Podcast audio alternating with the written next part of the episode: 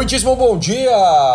Espero que o seu final de semana tenha sido maravilhoso. E começamos esse dia vinte e quatro de janeiro de dois mil e vinte e dois, segunda-feira. Vamos falar já sobre economia. E fechamento da semana passada, Bolsa de Valores, nosso Ibovespa, ele continuou num ciclo de alta, fechando a semana com alta de um vírgula nove por cento, batendo aí os cento e nove mil pontos. Quase cento e nove mil pontos, ainda não chegou lá, mas deve chegar essa semana também com perspectiva de alta. O dólar, por sua vez, fechou a semana com queda de um vírgula sessenta e quatro por cento em relação ao nosso real.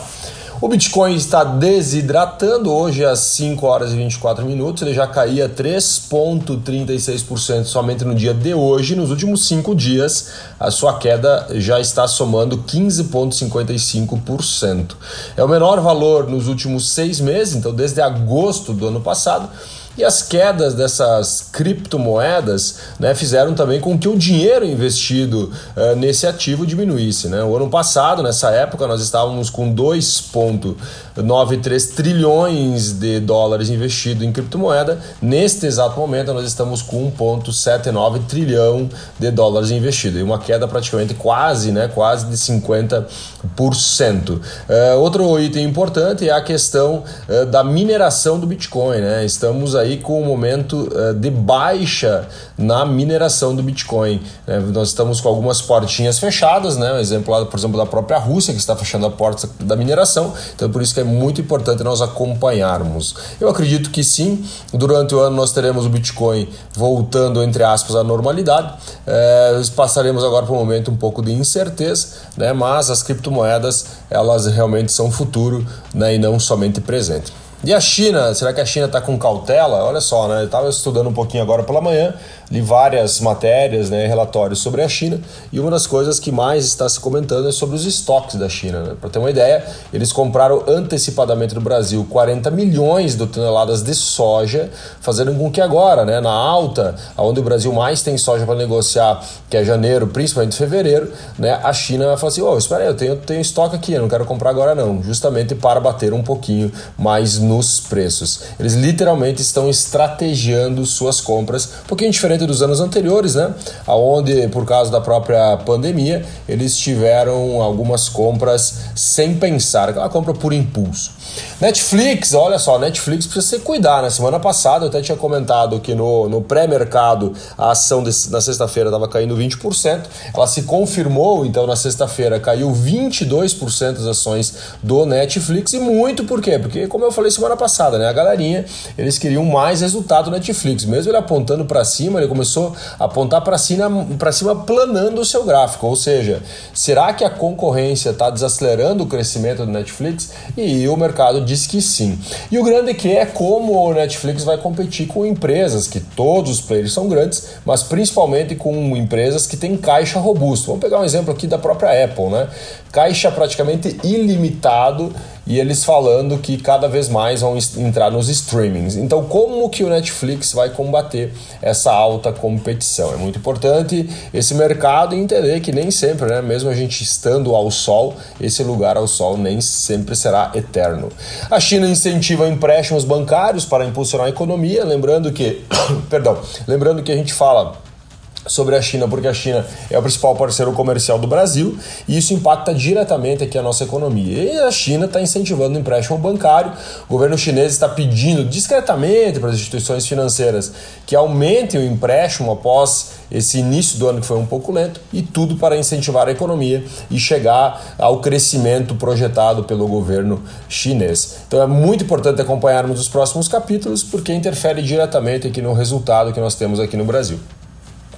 Quando a gente fala para dois mil e trinta, quando a gente fala de carro elétrico, algumas coisas bem interessantes estão acontecendo. E aí surge uma aliança para dois mil e trinta, né? Renault, Nissan e Mitsubishi revelam planos desculpa, para os carros elétricos nos, elétricos nos próximos anos. Eles pretendem investir vinte bilhões de euros, né, nos próximos cinco anos para construir plataformas comuns para desenvolvimento de carros elétricos. Eles imaginam que essas plataformas, em torno de cinco delas, eh, irão cobrir noventa por cento dos carros elétricos das cinco companhias até dois mil e trinta. E por que, que eles estão fazendo esses consórcios? Para vir mais forte para o próximo nível. Neymar compra N F T, então você deve ter ouvido, visto, olhado alguma coisa semana passada. Inclusive, fui lá no meu Instagram e falei um pouquinho sobre isso, né? Fiz até mais uma enquete. Não faz sentido investir uh, seis milhões de reais em N F T?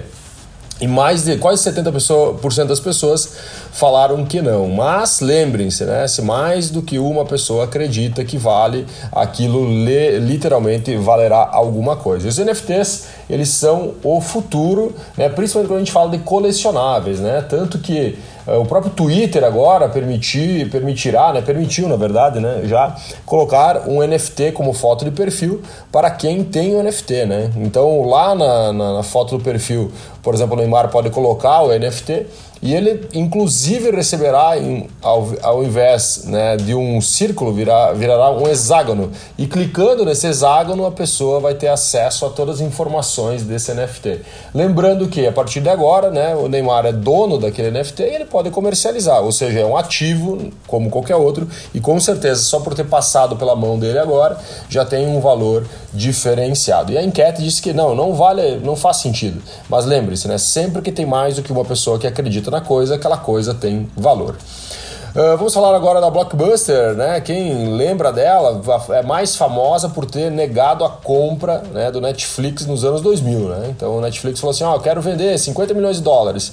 E a Blockbuster, que era maior, né, na época, locadora de filmes, literalmente locadora, eles tinham todas as lojas físicas, né, negaram a compra do Netflix por cinquenta milhões, mesmo eles tendo eh, caixa e capacidade na época, né, de comprar. E agora, nesse momento, o que acontece? Um grupo de investidores está erguendo aí um, um, uma ideia de levantar, né, uh, cinco milhões para comprar a marca, né, que pertence hoje a uma empresa e ela tem uma loja no estado do, americano de Oregon. Ele tem, eles têm uma loja, né, mas uh, o grande objetivo é o quê? É entrar em concorrência direta com o Netflix também, mais um concorrente, né?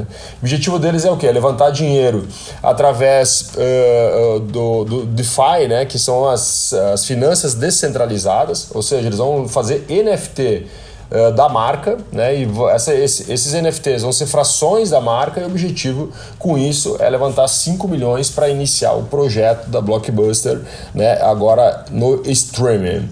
É loucura, né? É o futuro, né? Vamos resgatar uma marca aí que está literalmente abandonada, mas acredito que se esse movimento acontecer, pode ser que dê certo literalmente.